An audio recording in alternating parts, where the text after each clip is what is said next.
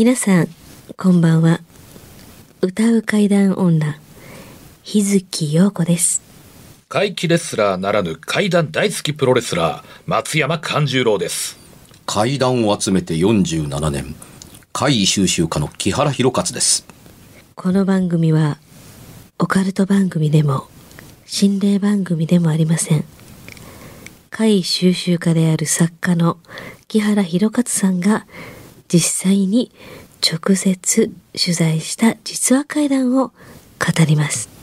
日本で唯一の怪談専門ラジオ番組です木原さんといえばあの今や伝説の実話怪談本新耳袋シリーズの作者でもおなじみですよね他にも、うずしお怪談やつくも怪談といったヒットシリーズも出版されてますよね。その木原さんによるこの世のものではない話、もののけの話、不可思議な話といった実話怪談を季節に関係なく毎週聞くことができるなんて、怪談マニアにとっては夢のような話ですよね。夢どころか悪夢よりも素晴らしいことですよ。それでは、あなたが最後まで無事にお聞きできることを祈ってます。怖い水曜日、存分に味わってください。かんちゃんから今回はあの、はい。お題があるという。お先週の、あの、話題からですね、ちょっとなかなか、あの、映れなかったんですけれども、ちょっとその時も言いましたが、うん。えー人体における、えーその何か毛髪の、あ、人？体における毛髪の、うんはい、えーそういうのにかかる回っていうのって何かあるかなと思ってまずピン、ポイントですね。あの、大体仏像なり、あの、人形なり、人工物じゃないですか。ただ、本当に生きてる人体に生えてる、この体毛ねそうですね。あ、体毛ね。そうだ。髪の毛、頭の髪の毛だけじゃないですもんね。うんまあまあ、体毛と言いますか。ひげひげ広く言うと。胸毛もせやし、すね毛もせやし。まあ、上げ出したら結構いろいろありますよね。来ると思ったもうねだ体毛人毛から体毛になった時に佐々木くんの目がキラーンと輝いさたから 見逃しませんね。うん言えないもんがあり髪ますの毛の話だけじゃないでしょう的な話にパーンと持ってたからうまいなぁと思った。まあでも確かに含めようと思えば確かにそうなりますもんね。うん。生えてますからね、毛がね、ほとんどのと。まあね、あの階段日月さん心臓に毛が生えてるんちゃいます？私、いや、どうなんでしょうね。あ、でも確かにそういう、そういう表現も確かにありますもんね。そろそろ、あの、訴えようかなと思って。あの、あ、それは全然。それはねあの番組的に OK ですからそろそろ、あの、はいえ、でも心臓に毛が生えるってどういう状態を表すんでしたっけ？ふてぶてしい。ああ、そうかそうかそうか。まあ、度胸があるとか。ずぶといとか。ずぶといとか。そういう、うん。そんまやね、ええうんあのことわざにもね、こうやってある通り。うんうんそう全くその通りやね、うん。なんかね足して言おうかと思ったら目の前に日月陽子座ってるので、ええ。はい。ああまんまやから言うたらいかんなとこうえ、私のことやったんですか？私もガラスのハートですけど。ええ。いやいやいやいやいや、そんだけ毛が生えてるハートをお持ちなのに何をおっしゃるうさぎさん。5、6年でディスられるのにちょっと慣れてきて、あ、自分があかんと思って、えもうそろそろこの節目で、えもうボーボーじゃもう私、ないですか？あの、訴えます。あの、いや、でも訴えるだけだったらまだいいでしょう。もういきなり刺すとか、そういうのはさすがにちょっと引くからね。そうそうそうそううん落ち着訴えいて。うん訴えてね、ケツの毛まで抜いていきます。なんか先週誕生日を迎えて、もうまいこと50です、隠さないことしますって、これからはフルな時できますって話じゃなかったあ、の？そうですよね。そう、だから真面目にちゃんと、元の自分に戻ろうと思って。でも、あの、元の日月さんも、あの、前はもっと髪が長かったじゃないですか。はいだからね、やっぱパッと思いつくのは、その長い髪を例えば引っ張られるとか、どうしてもやっぱそういうところが、すぐ思いつくのと言ったらやっぱその辺なんですけど、まあね多いですけど。ね他のバリエーションって果たしてあるのかな？ね、はい。その通りなんですよ。あの、はい。あのさす、さすがは、あのーね、佐々木ディレクター。実は人毛の回、人毛にまつわると言った方がいいですね。人毛お化けになるわけじゃないので、ええ。髪の毛のまつに、あの、が、あの、話のエレメントの中に入ってくる階段というのは、うん。あの、多いんですよ。ね、この番組でもね、なんか、排水口からガサッと髪の毛の束が出てきたとか、ああ、そうそうそうそう話をね、紹介しましたけれども。そうそううん、あの、排水溝がズボッと抜ける話。もう時効だからいいでしょうけどもね、あの、ホラークイーンと呼ばれてえーいた、あの、女優さんに、三輪ひとみさんという人がいます。はいその人の、あの、妹さん、三輪あすみさん。あっちゃんの体験だったりするんです。よ。あの、そうなんですね。ズボーっと抜けるって、あっちゃんの、あの、職業に絡んでいて、あの、女優業とは別のね、ええ。あの仕事に絡んでいてっていう、のだったりするんですよ。もう、あの、取材やってる人ですから、うん。私は、うん、あの、こういうエピソードが出てこそですね、うん。あの、時期が経ってから、あのーもうね、立派なあの、子供のお母ちゃんになったから、うん、ラジオで言われたぐらいでは、あっちゃんも来ないやろ、とは思ったりはするんですけども、時が経って、うん。あのー髪の毛にまつわる階段が多いというのに、戻ってきますが、うんその通りです。うんなぜそこに髪の毛っていうことはわからないとか、うん髪の毛にそんな力があるのかどうかだとかっていう話は全く別ですけれども、ないっちゃないし、あるっちゃある。うんうんで思いがこもってるんですねっていうところですけども、思いがこもこもるものというのが正しいのならば、髪の毛に限らなければならない理由もないし、ね。まあ髪の毛でも構わない。うん。とも言えるという中の一つだったりするんですが、うん、あの少なくても、あのー爪にありますかって言われると、爪っていう思うあが、ー思うところ多かりしなんですけども、うん髪の毛が、だとありますかというと、あると即答できます。うん正確に言うと、どれにしようかなというふうに、あの、選ぶだけの、あの、おものがあったりします。あら、人形とかでもね、先週、伸びるって話したじゃないですか。はい。そうだね。伸びるんじゃなしに、例えば、白髪になってしまうとか、うん。そういうの、そういう現象っていうのはあるんですえーっとね、ええ。あのー通俗的にい言われる白髪になるという話で一番おそらくですけども、ええ。あの知られているのは、えーフランス革命の時のギロチンの断頭台のつゆにと消えたマリー・アントワネット妃のあのー牢屋に閉じ込められて断頭台のつゆに消える前に白髪になってた。いわゆる一晩で白髪になってた。でそこからこう多分あの波及していって、恐怖ので髪の毛が、あのー一晩で白髪になったという話、いろんなものに書かれたりするケースがすね。あったりします。あのーですが、あのー絶対に物事はないとは一応言っときますけれどもっていうとこで、例外が知らないだけですけれども、えー髪の毛の、まあ、黒く見えると言えばいいですかね。あの、茶色く見えると言えばいいですか。色素は、あの、メラニンという物質で、あの、そう見えるっていうとこなんですよ。で、これがね、一晩で髪の毛からメラニン色素というものがなくなるかっていうと、なくなりません。何もせえへんのに。そりゃあ、漂白でもせん限りみたいなもんだったりするので、あのー多分後世の人間がその時の状態を表すための恐怖だとか、あのーあんだけね、あの、え、貧しくてパンが食べられないの？じゃあケーキを召し上がればおよろしいのに、おほほほほほっていうような人間が民衆の前で担当台の通になる時には、同じ姿ではあるまいという思いが、あの、そういうふうに結びつけた可能性があるんじゃないかなっていう、本当かどうか知りませんがっていうところですけど、という思いが、あの、工作した結果、あの、出来上がった表現だと、あの、思います。人形でそんなことはないですよね、会やさすがに。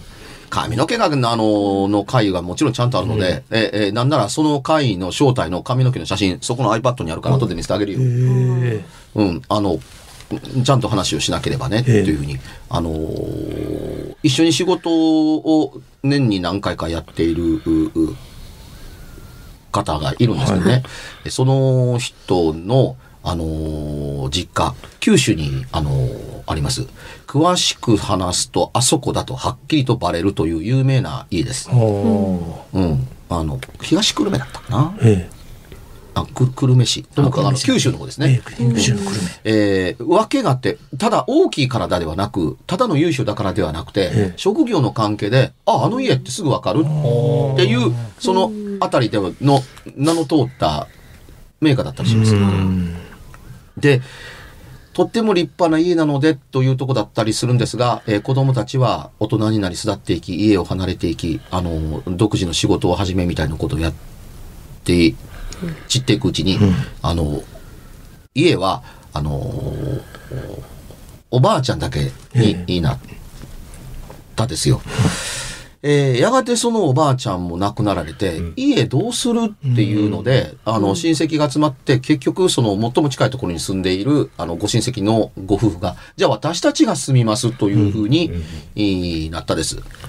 なったんだけれども、その、みんな集まってちょっと手伝ってくれへんかっていうのが、長い間おばあちゃんが一人だったので、あのー使う場所って決まってるので、使ってる部屋が決まっているので、ちょっとこの際なので、あのー家の中全部整理整頓しようと一同が集まるんですよ。うん。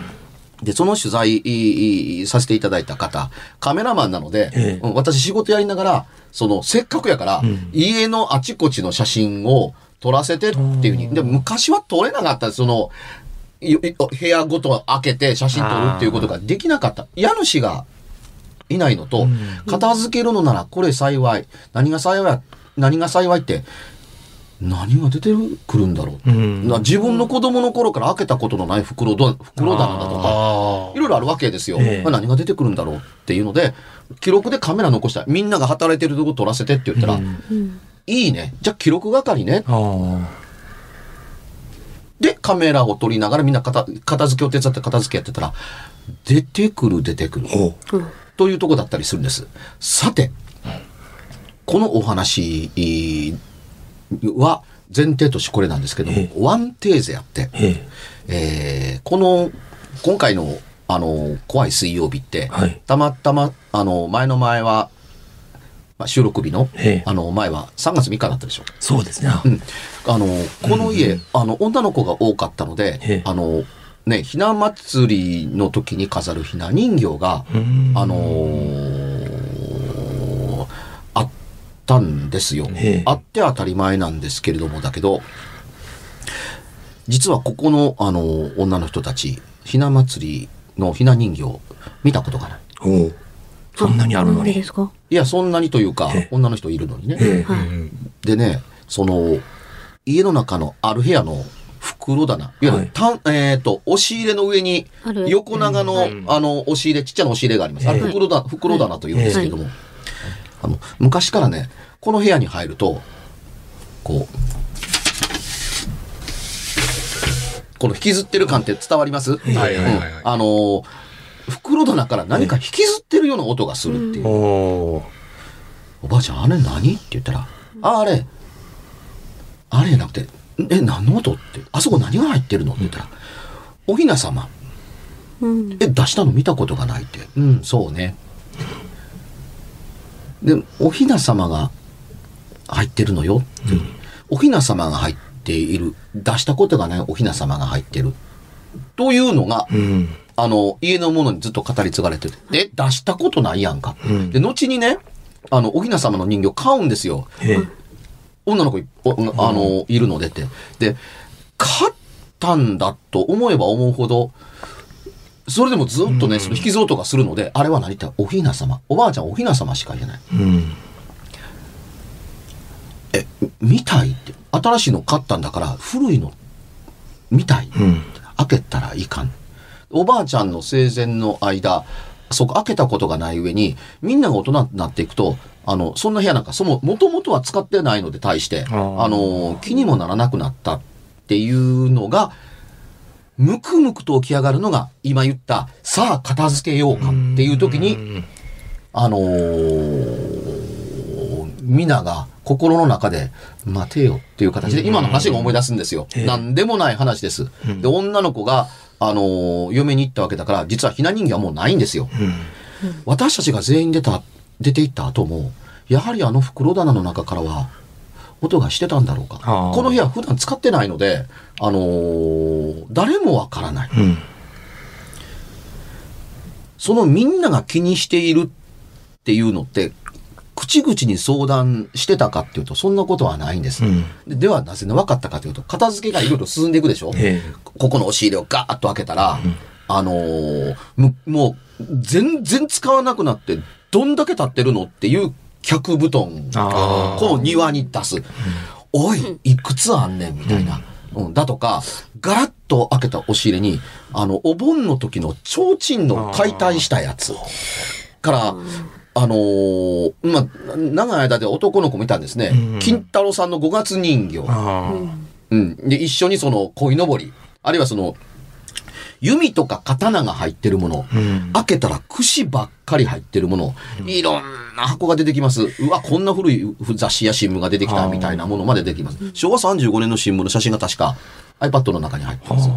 っていう中で、さっき言った話、ええ。なんでみんなが考えてたんだろうなっていうふうに分かったかでいうと、どんだけ進んでもその部屋に入って片付けが始まらないんですよ。あ。みんなそれぞれの部屋片付けて、ガーッと押し出して、うー、頑張ってるぜっていうとこだったりするんだけれども、ええ。なんかあるものは台所、あるところは、ああるものは奥の部屋みたいにやってるのに、あの部屋にみんな行か行きたがらないっていうで、ねあの部屋って、ああ、あの、うん子供の頃からよう聞いてたあの引きずる部屋だよねっていうふうに、あ、覚えてた？覚えてるよって。つまりみんながね、通りでい誰も行かないわけだっていうところだったりするから、ある程度まで進んだところで、じゃあこの部屋はみんなでうん。片付けようかって。ところでお前聞いたことあるある。あんたは、あれはよって、うん怖かった言って、でおばあちゃん開けたかん、ひな人形やってうに。うん、なあ、いよいよやろうか。ガラッと開けて、あのー押し入れ開けて、えで、今言った通り、ままたいろんなものを出して、袋、袋棚、袋袋棚。袋棚が残ったんですよ。で、袋棚に、はい、あの、手をかけようと思った時に、待てよっていう声がかかる。はい。どうしたんって言ったら、いやいや、その、下の押し入れはもう開けてあるわけですよ。うん。袋棚に、おひな様なんか置くか？うん。確かに。うん、出しにくいでしょ出しにくいですね。大きいうん。普通は押し入れ開けて、例えば上が布団なら下でしょ。うん。だから、いざ手をかけるようかっていう時に、ひ開けようかっていう時になって、こんなとこにおひな様なんて置かへんやろっていうう。ん。女性一同も、そうそういや、そうやね。うちの家もかざ、あの、片付けてあるのって、押し入れの下よっていうおひな様じゃないかもね。あっていう。で、ガラッと開けたら、中ガラーンとしてるんですよ。少なくても開けた方からなんですよ。えおえ？っていうので、今度は反対側開けたら、あ、箱が1個あるわ。うんっていうふうに。どんなって、え、平たい箱が1個あるよって。い、1個、?1 個。おひな様じゃなくて、おひな様おひな様が入るとこは平べったい箱やで、細長いっていうので、何か知ってるって、いや、なんだろうねっていうふうに、じゃあそれ出してって、脚立に乗ったのがええ手を出そうとし、し出した時に、えね。手を引っ込めた。ええ。っ？て引っ込めるのをみんな一度で見てるわけですよ。えどうしたん？っていう。あのな、え何にもない中に今平べったいのがあるって言うてあるって、うん、聞いたよ。なんやねんって言ったら、中に埃が溜まって、埃ぐらい溜まってるかな、子供の頃から開けたことがないねんから、うん。その埃の中で動いた形跡がある。この箱が、ずっ、ずっ、と動い、動いてるから、動き回った跡が残ってて、だからそう奥にピタッとはまってるんじゃなくって、そう、なんとなくポンと置いてあるんだけども、動き回った挙句に、現在ここで止まってますっていう状態なのあで、いいざ取ろうかと思ったら、その埃の動いた後に、かき分けた後にええ、手が止まった。こ、これが動いてたんや。っていうふうにえ、動いてたもんがあったってみんな、ゾクッとして。出して。ええ、俺さんあんのって。出してって。だから何やろ見たいやん。うん、そ、だ片付けないかんねんから。ん出してって、出すって。出して、い一度集まってる中で、開けるぞ。開けるぞ。開けるぞってみんなが一人一人、うん、うんって。せーのって、パカッと開けたら、髪の毛がふたふさ。あの、紙にくくくくられて、紙でくるくるっと巻いて、長い髪の毛がふたふさ入ってる。これが動いてたんや。誰の？ってたんですよね。え、誰のって知らない？って言って、え知らない？え、知らないの？知らない。誰も知らない。誰の髪の毛かわからないけども、ふたふさの髪の毛が縛られて、まあ、女性の髪の毛ですけどね、長さから言って、あのー、4、50センチの長さで、真ん中で白い紙で巻いてええ、キュッと結んであるのが、ふたふさ。はい。おひなさんじゃなかった。おひなさんじゃなかったんです。だおひなさんじゃなかったけれども、あの、その時になってから普通に当たり前の時に思ったええ寸前にみんなが今言った通り、おひな様を上に片付けるかって、ん落としたら大変やんかっていうのも含めて、今までおばあちゃんの言うことを丸飲みにしてただけで、うん。とはいえ、一箱しか入ってないとも思ってなかった。んこのふた、ふたふたの髪の毛が入った箱が動き回っていたのだな、というのが、あの、わかるだけ。でね、この家掃除してる写真と言うたやんか。ええ。うん。あちこちでね、あの、この番組的にはどうかなと思ったりするんですけど、はい。うん。光の玉飛びまくってる写真がいっぱいあって、いっぱいっちゃおかしいですけど、飛んでるってこれ何っていうのが、映っているものが同じ箇所だったりするんだったら、これレンズの誇りでしょ？ああ、そうですね。前の収録でちょっとオーブとかね、やっぱ出ましたもんね。そうそうそうそうそうそう、うん、けれども、うん、あの、そういうのが映ってるうけれども、その二つの中、いや、記録係がいたからです、これ。だから、とても優秀な階段だなと思って、あの、これ、もちろん本人が書いて、えーますけれどもね、隣の階だったかな、なんだかな。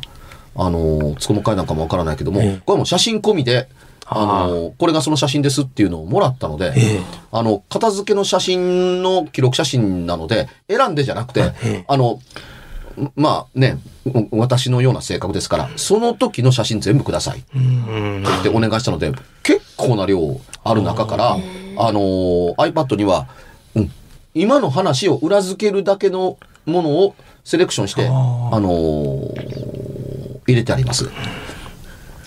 すごいですよ。やっぱり、いあ、これってそれらしいなと思ったりするのは、例えばその、あのーお風呂。えあの、湯船があるの、の、ちょっ中に、はいあの、這い上がれずに死んだムカデが落ちてるとかね。え。あうん、あ。こう、つるつるつる滑ったよね。落ちたはいいけれども、あーなんやこれぐらいの壁、あれあれっていうところだったりするから、家の古さを感じますお風呂場にムカデってあんまり来ないもんですよ。ねうん。で、来たら来たらで、つるっと滑って落ちたら最後、あのーそのまんま干からびて死んでるっていう写真があったりするから、あ、これは相当古い。しかもそのほ風呂場が他にもあるから、そのふ風呂場の写真があったりするわけですよ。で立派な家やね。その、玄関叩きえ。で上がったところが、4畳半ぐらいあるのかな、畳の。部屋やん、これっていうふうに。玄関上がっただけですよっていうところ、あついたてがあってってから、でかい家やなと。畳の間ですからね。あ。叩き上がって。あうん、ふ普通はね、玄関靴脱いだらすぐ部屋でしょみたいなとこだったりする、みたいなところだったりするっていう写真込みですけども、その、あの、大きな家から出てきた、ふたふさのは髪の毛。長い間家族の人間が、いろんな人間が親戚児童が耳にしていた、あの、袋棚の引きずる音の正体とは、これであったのだ開けてはならないというのをなくなって、片付ける時にだけ明らかになった。本当かどうかわからないけれども、あのー箱が引きずられた跡がある以上、引きずった犯人がこれだからっていうのはわかる。ではなぜこの箱が動くのかというのはわからない。からない。えうん、ちゃんと整理するとそういうことになるかな。ただ、これ、中が髪の毛だったから髪の毛にまつわる回というふうにカテゴリーしているには過ぎなかったりするんですけど、ええ。まあ、からなら動かんだろうと。でね、うんちょっと面白いのがね、えこの片付けでみんなその部屋に集まってるんですよ。は何が言いたいのって言ったりするわけですけど、ええ。つまり、あのー誰かが犯人と仮定するなら、その部屋に、あの、みんな集まってて、みんなで保管関係にあるので、全員にアリバイがあるんです。うん。えそれどういうことなんですか？っていうふうに聞いたら、それがねって、片付けが始まった時に、あの、写真を撮うん。撮っていて、で、えーまた別な時に、同じ場所かからというか、ね、同じところから立って写真を撮ったと、撮ったんですよと。うんどうかしたんですか？って言ったらね、水屋だったかな？タンスやったかな？タンスの上か何かに、あの、そんなに古いものではない。着物を入れておく箱がね、は藤色の紫、明るい紫の箱の、あの、置いてあるんですよ。これね、今日、えっとね、後で集まった時に、あのースライドショーでええ、あの時の私の仕事片付けのみんなの頑張りっていうのをスライドショーでずーっと見せたんですよ。その時に親戚の一人が、ちょっと待って！っていうふうに、どうかしたの？って言って、き気がついた人間がいたんですね。髪の毛の話とは全く別ですけども、うん、あの、誰も入ってない片付けの前の時に、あのー外側の襖かなんかに、こうね、タンスに乗ってる箱が寄ってるんですよ。え。これがね、あの、スライドショーで、えー見ていると、いつの間にかね、そこから離れて、タンスで動いてるんですよ。その場でってことへいやだだから端に寄せてたものが、あの、こう、こう、離れてる。これ誰が動かした、というのがスライドショーで分かったって。これ、あのー触ってへんよ、という。いや、最後にはもちろん解けるんですけど、その手をつける前の部屋を撮ったの。うん。と、あの、まだ手はつけてられてないんだけれども、記録として撮ってる写真なんです。よ。うん、けれども、あのー動いてるって。これ誰か動かしたって言ったら、あの、どう言いましょうね。動かしたというのは、一番最後に箱を持って外に出したのであって、そ、そ他の写真にはないんです。動かしただから。はいうんだから、記録の最初に撮ったのと途中で撮ったのとで場所が動いてて、動かすんなら持っていく以外ないのでっていう、ただ横に動かす、タンスに乗ってるものをこうやって動かすっていうな意味ない意味がないうんというのが動いてたっていう声が上がって、え、ちょっと戻すねって言ったら分かったっていう。で、あのー要するにその、ね、えーみんながわらわらと、えあのーした後に撮った写真で動いてるわけだから、うん。これ誰も触ってないよね。だってみんなあの部屋におったもんねっていうのがええ分かっている。へえ。不思議なことがあった家ですね、じゃあ。うん、だから箱を開けてる時に箱が動いてるっていう話なん？ああ、なんか物が動く家、家具が動くというか。どっちも平らな箱なんです。サイサイズも違えば時代も違うんですけどね。なんか髪の毛スタートでしたけれども、いろんな視点から、そうですねなんかね、出るお話でしたよね。あのー iPad の写真撮ってるから、ええあのーあ入ってるので、まあ、あの、後でお見せしますっていう話ができてよかったなと思って。もう、かんちゃんからお題で髪の毛言った時に、あ、これやなと思ってたのは、ああ写真があるから、あ。写真があった方があのーちょっと面白いんじゃないかなと。いやーね。実際その二束の髪の毛に添え書きとかも何もないんですか？え？例えば。髪の毛だけがボサって入ってたような。あの、この髪の毛はなんとかっていうなんか昔。あ、優勝書きみたいなもの？そうそうないない。あったら喋ってる。ななんでしょうね。いやーそれも謎で謎。誰のものか分からへんっていう。え、うん。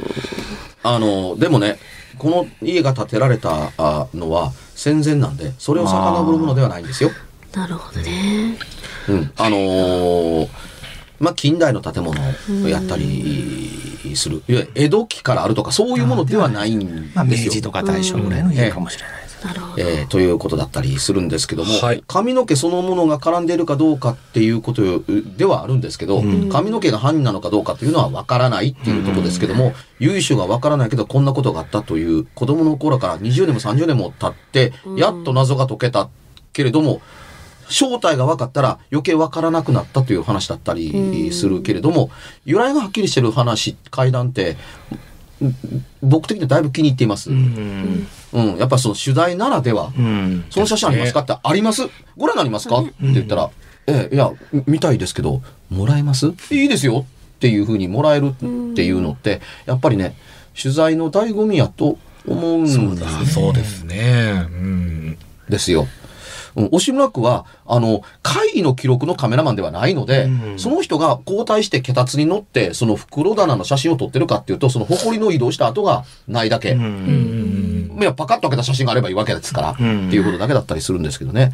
でも、あの、たくさんいた人数の誰もが、あの、その箱から、一房、二房ある髪の毛をこうやって持ち上げる人間当たるみながら触るのが、さすがにね。あ箱は開けたけれども、ううんわ髪の毛や言って、蓋するんですよね。ちょっと待って、写真撮るからって、もう一回開けて、うわー何これ？知ってるって知らないっていうに、早く撮った、早く、早く、早く撮った、撮った、撮った、撮った、あって蓋閉めて、あの、これ、あの、庭に出してっていう。あそりゃそうなりますよね、それはね人形と。かやったらよくあるね、話になるかもしれない。髪の毛だけっていうのが余計きなんかこう、何やろうって思う。言われが気になるところですよね。はい。あの、なんか対応にね、あの、あ、そういう扱いを受けるもんなんだろうなと思う。うん本当の正体だとみんなが思ってる。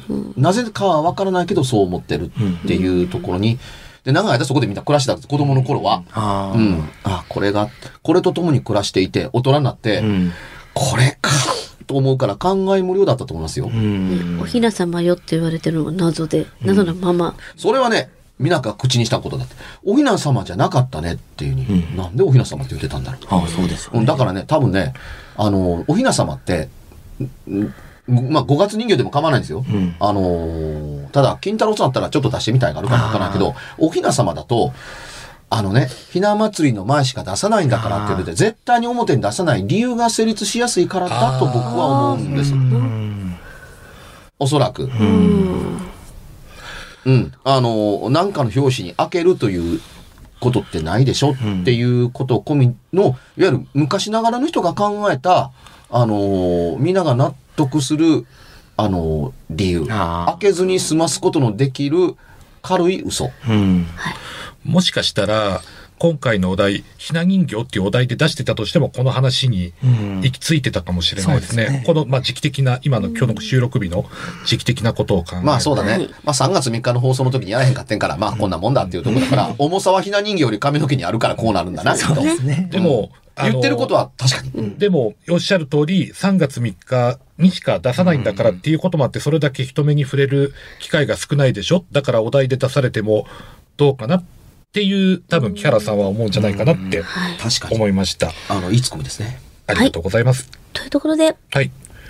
行きましょうか。告知。あ、告知。はい。次はですね、7月18日、はい夏ですね。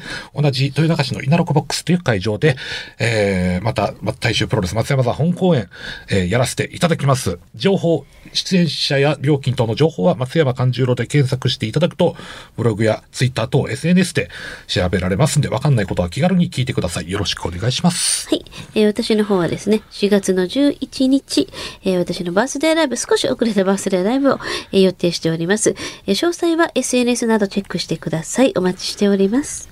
私、木原博勝は、多分、何もやってないので、ツイッター見てください。楽しいこと書いてると思います。